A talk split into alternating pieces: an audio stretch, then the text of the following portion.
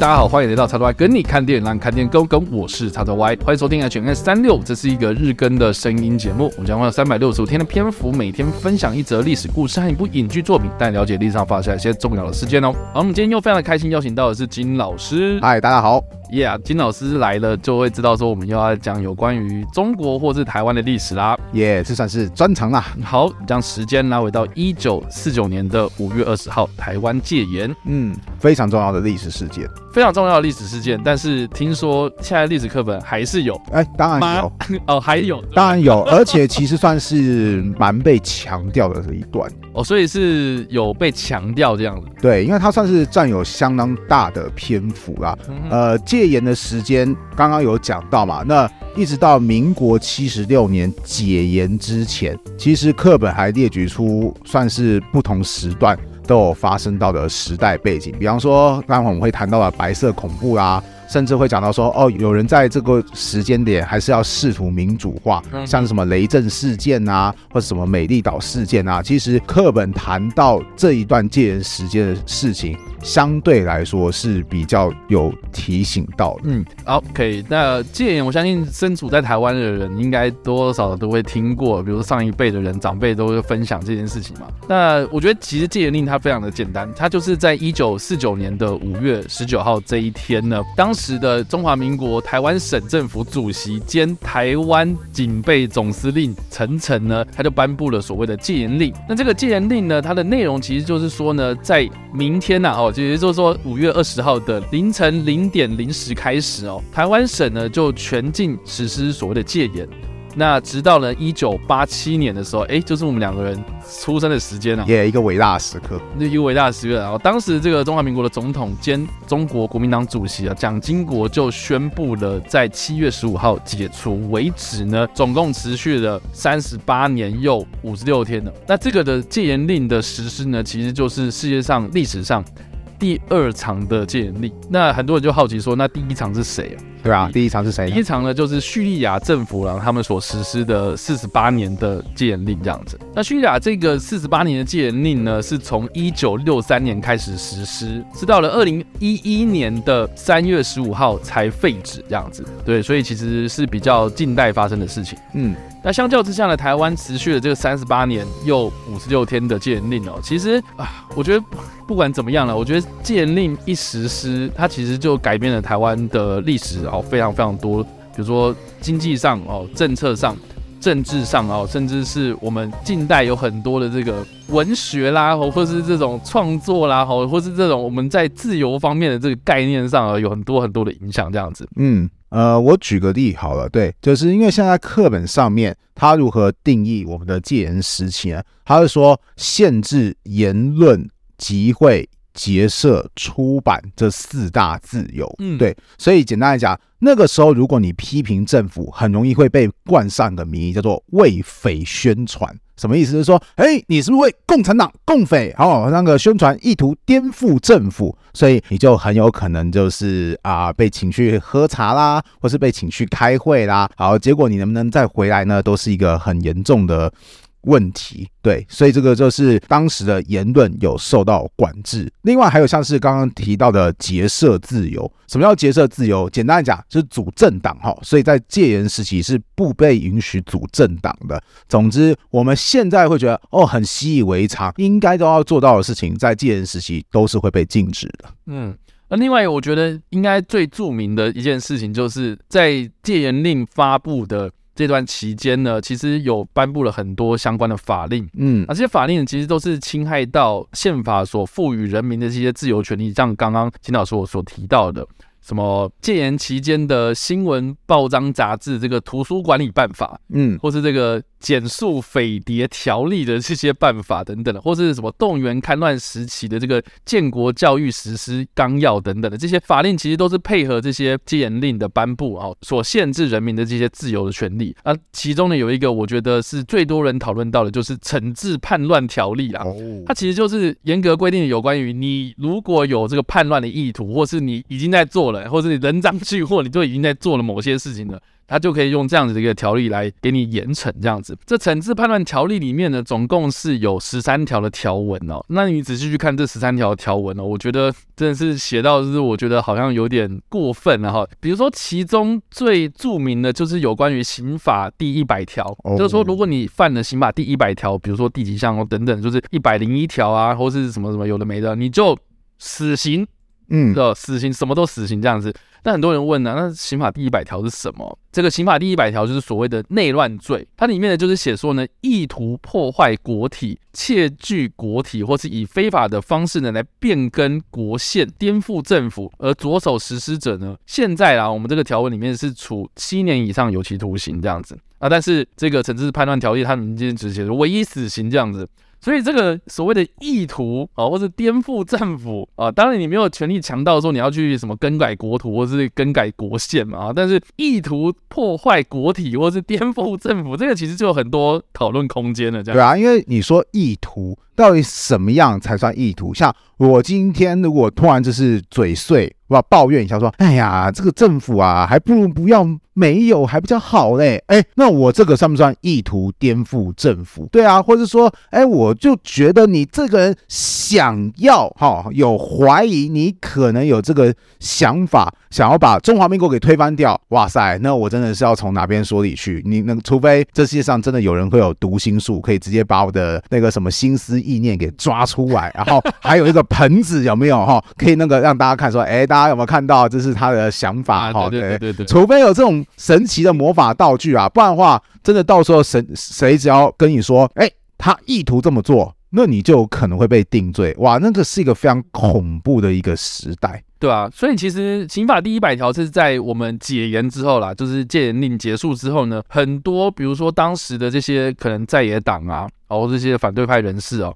哦，他们这些非主流的一些人库哦，啊，他们都一直想要去可能废除啊，或是去修改这样子。那到了一九九零年，就是。解严之后嘛，在这个法务部的推动之下呢，他们有去修法这样子，所以这个刑法第一百条现在还在啊，只是但是呢，经过修正之后呢，他们并没有被废除这样子啊，所以呢，现在我查到的是说呢，修正啊，它还是有所谓的意图破坏国体或是窃据什么国土等等，不不不，但是他后来就是有加了一个，就是以强暴或是胁迫了去着手实施者啊，就是说你已经有实际上的作为，你已经很明显在做这件事情的时候，你才会。有所谓的七年有期徒刑这样子，然后首谋者会判处无期徒刑，所以不会有死刑这件事情这样。嗯，所以惩治叛乱条例这个啊、呃，我觉得害到很多人呐、啊，就是说，哎，你有这个意图，你有这些怎么怎么怎么作为，然后私心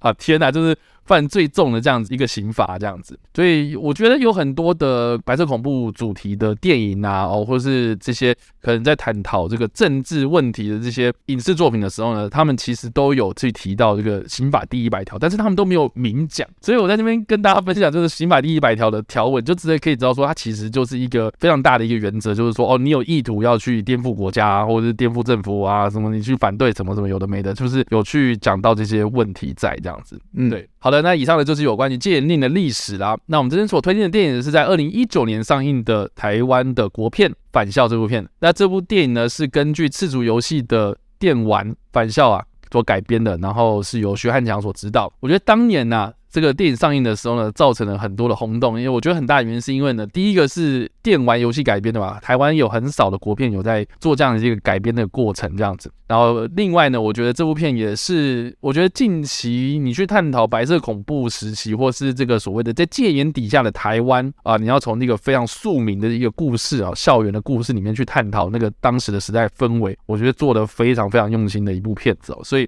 我觉得它会受到这么大的欢迎，跟这么多的讨论。度，甚至是它里面有影射到像当时的一个非常著名的事件，就是基隆中学事件嘛。嗯，当时这个老师他们可能去印了一些可能比较共产主义的思想啊，所以就遭到了清算这样子，然后里面就是有影射到这样子的一些这个历史事件这样子。虽然返校的故事呢，它是一个虚构的故事啊，但是我觉得在这个白色恐怖时期所遇到的很多的问题啦，然后很多的这样子一个遗憾的比较悲剧的事件呢，其实我觉得返校它是一个比较算是缩影的部分啊，就是说有很多的事情其实类似的事情都有发生啊，虽然人的名字不一样，手法可能不一样哦，被抓到的过程或是他们做的事情的详细的内容可能都不是这么的完完全全一模一样哦，但是遭遇到这样子的一个待遇啊，或是他们最后的下场，其实是很多人都有类似的经验这样子，嗯，对啊，嗯其实对于《返校》这部电影，我非常非常的有感触。先说啊，当时电影上映的时候，哦，我记得好像那个时候有放台风假吧，台风假最无聊了，所以最适合去看电影了，耶、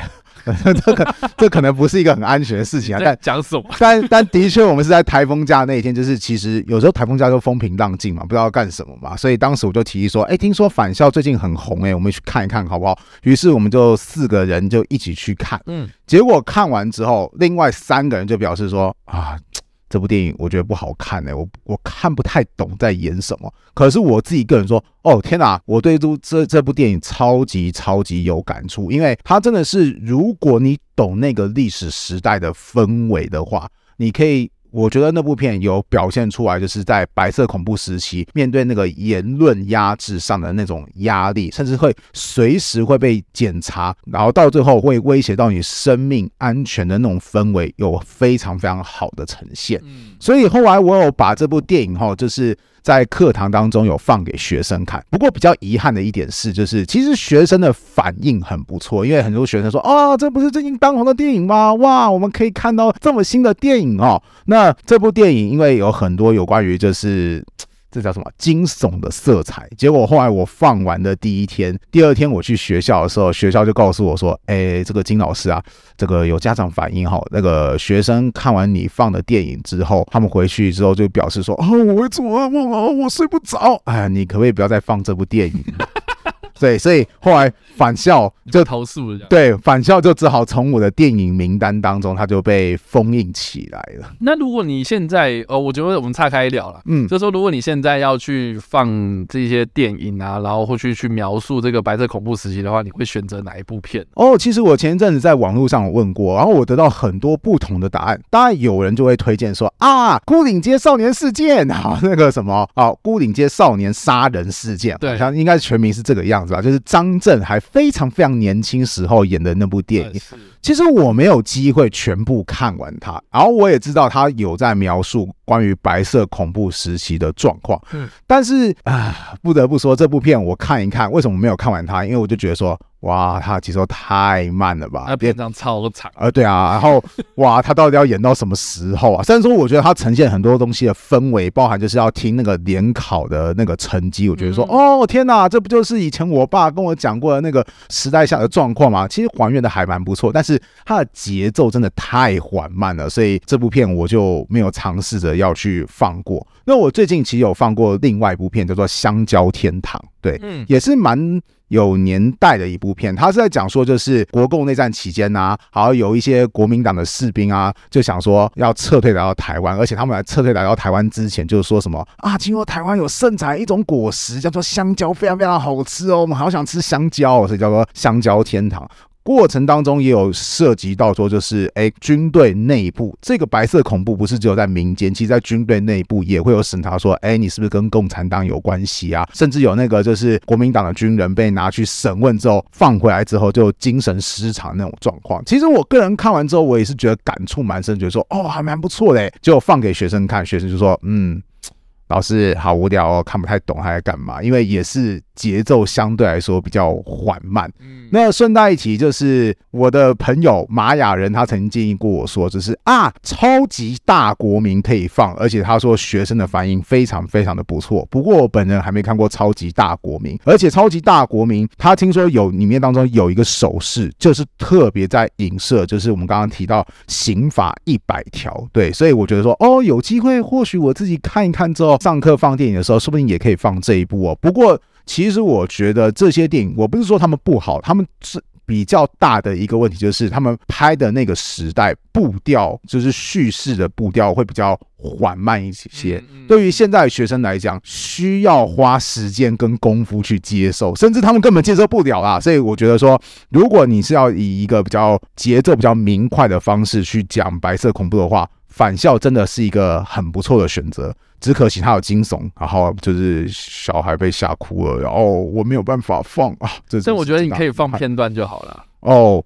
可是这样我要我要我要我要我要怎么放片段呢？因为他很 很容易动不动就突然出现，就是比方说，就是我印象很深刻，因为。放前面四十分钟嘛，前面四十分钟就会大概铺成一些场景，比方说那个非常有名的就是继续升旗，然后我觉得说哦，那个很棒，就老师被宪兵抓走，对对对对对，然后那个什么，可问题是他后来就会动不动突然就是出现就是那个诡异的场景，比方说就是哎怎么有那个好像鬼差，对，脸白白的学姐啊，然后好像又又血要被流下来啊，据说学生就是被这个片段给吓到的，所以所以我觉得。我很不喜欢放电影是跳着放的，比方说，好，这段我们跳过啊，我们跳到下一段，因为这样情节不连贯，其实学生也没办法接受啊，对啊，所以我还在想说，如果真的要放的话，或许高中生比较有机会放这部电影吧。我当初是在国中的情况下放这部电影的。那其实我当初还有机会放这部电影的时候，我有跟学生。特别分享一个我曾经听到的真实案件，嗯，因为在《返校》这部电影当中，哦，稍微爆一点点雷就好，就是这群人他们后来为什么会被当时的政府去追查？其中一个原因是因为他们在阅读当时的非法读物，就是政府说啊，这些是违禁品哈，不准看哈，结果他们就去组了读书会，然后就去看了这些非法的读物，那。当初我在其中一所学校服务的时候，那所学校他们正好要举办白色恐怖的人权展览，结果那间学校就特别说：“哎，其实我们这间学校很久以前有个老师，他就是白色恐怖时期的受害者，哎，而且我们学校还有留下他的笔记本的记录哦。”我一听就觉得很神奇，说：“哦，竟然还有这种事情哦！”后来在那个学校里面展览的时候，那个老师的。日记本就被摊开来，好，直接作为展览的一个环节。那我印象当中很深刻，因为他展览出来的那一页，它的内容大概是这么写，就是说我不过就是多看了几本书，多写信回去大陆或者是香港这些地方，结果就要被政府给定罪。一关就关了十多年，我的青春全部都花费在这边。他那个时候是还在关的状态，还在写那个日记。十多年是他被定的时间，那至于到底要关到什么时候，他也没有一个就是确切的想法，所以他就觉得说啊，为什么我就只是多看了几本书，多写了几封信，我就要遭到这样子的对待呢？所以我其实看到那个老师他亲手写下来的字的时候，就觉得非常非常有感触。然后那个时候我就跟朋友就讲说，哇，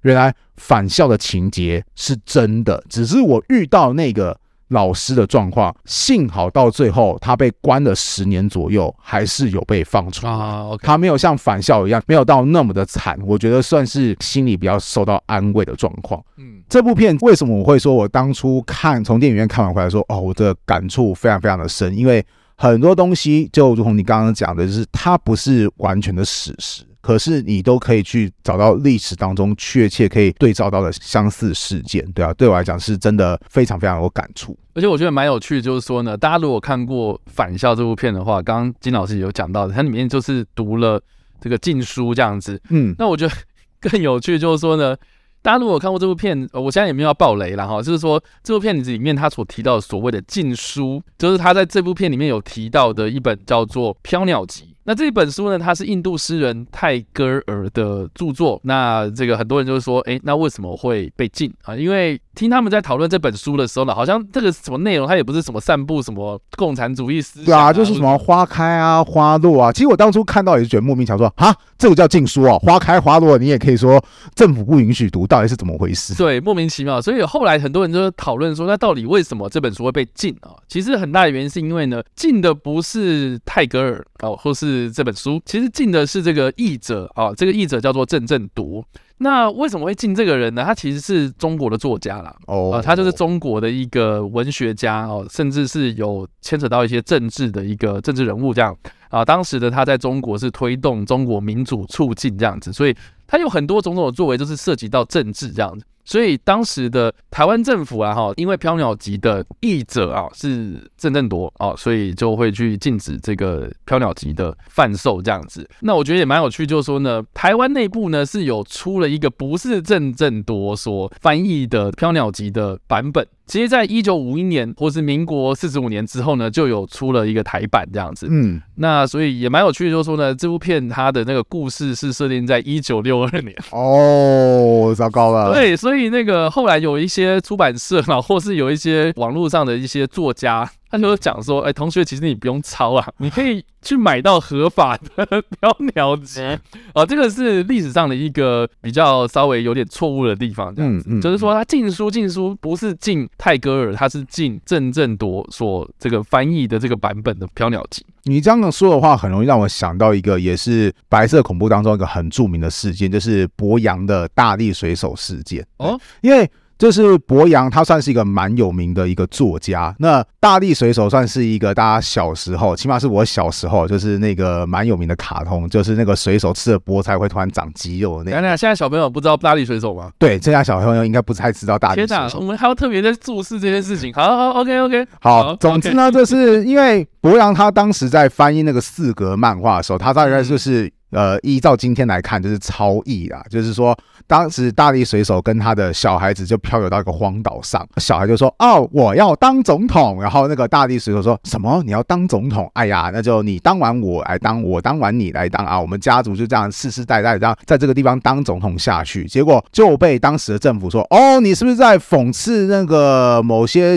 状况啊？你这样不行哦。”结果博洋就被抓去关了。对，所以其实这样说起来的话，政府也不是要查。进大力水手，也就只是要查进一个乱翻译的博洋而已。站在政府的角度，我觉得，你看连乱翻译也不行、啊。对啊，就是。更何况最近有人在那边翻译成大变版的《咒术回战》。哦，我告诉你，我最近我看那部电影的时候，其实很因为看到后面想说啊，糟糟糕，我要进入电影的世界已经有点困难了。你这个突然给我闪过来这些翻译，害我进入到电影的世界更困难了。对，所以有点。那个啊，这个翻译还是要好好加油啊！但不管怎么样了哈，我们回到我们扯远了，我们回到这个返校跟这个戒严令啊。哦，我觉得现在有很多小朋友已经开始就是已经远离了这段时间了。我觉得我我们嘛，嗯，我们毕竟是在解严的那一年出生的，所以我们多多少少会听到我们的父母这样。可是哎，可能我们这个。同一辈的人可能开始已经有下一代了，嗯，我觉得已经超过了那个认知范围之外了，所以我非常惊讶，就是当时这个返校上映的时候呢，有很多的小朋友他们可能无法去感受到，或是他们真的连什么白色恐怖、什么戒严、戒严，他们连听都没听过。我跟你讲，不要讲白色恐怖，他们光刚开场没多久的一个镜头，他们就非常非常的疑惑。什么镜头？就是那个学生们都要进校园嘛，好教官就说：“哎，书包里面装什么？哎，给我搜寻一下。”这在今天的教育法规是不被允许的，就是我们当然不能随便乱偷看别人的东西啊，这是隐私权。可是我记得我以前求学，因为我念的是私立学校，真的就是进门的时候，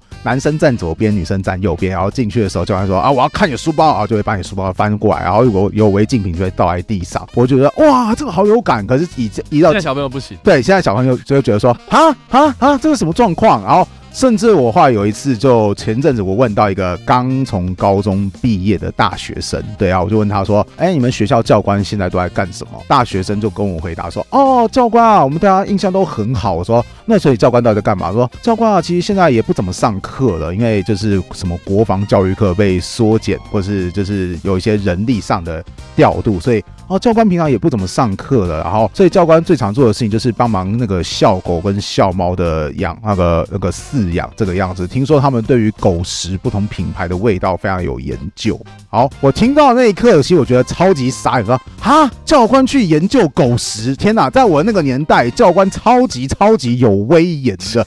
结果现在教官说啊，我告诉你啊，在养狗，对啊，哪个品牌啊，那个狗比较喜欢吃。哇哇，难怪现在学生对于这是教官说。什么啊？把你东西给我交出来！我要搜查你的书包。难怪他们现在超级没有代入感。这你就想看教官，因为平常他们看到教官是就是，哎、欸，同学要不要来养？要摸狗啊？他刚吃完，不要摸他肚子哦。有时候我天啊，这、印象真的差超多。呃呃，对啊，而且我记得我以前还有那种安全检查，嗯，对，就是大家全校的人去升旗嘛，然后在司令台的这个训导主任就直接说，好，我们现在进行安全检查，然后老师就要带着班长，然后进教室，然后开始翻大家的书包。对对对对对对。天哪，这个我觉得现在也应该很多。对啊，如果现在真的发生这种事情，早就被告到告到死掉为止。凭什么这样子？哇天哪！可在我们那个年代，这很正常。对。其实我们把它当正常。对啊，没有错。好了，那以上这个就是我们今天所介绍的历史故事，还有我们所推荐的电影。那不知道大家在听完这个故事之后有什么样的想法，或者有没有看过这部电影呢？都欢迎在留言区里留言，或在首播的时候来跟我们做互动哦。当然呢，如果喜欢这部影片或声音的话，也别忘了按赞、追踪我们脸书粉团、订阅我们 YouTube 频道、IG 以及各大声音平台。那我们下一次的 H N 三六五再见了，拜拜，拜拜。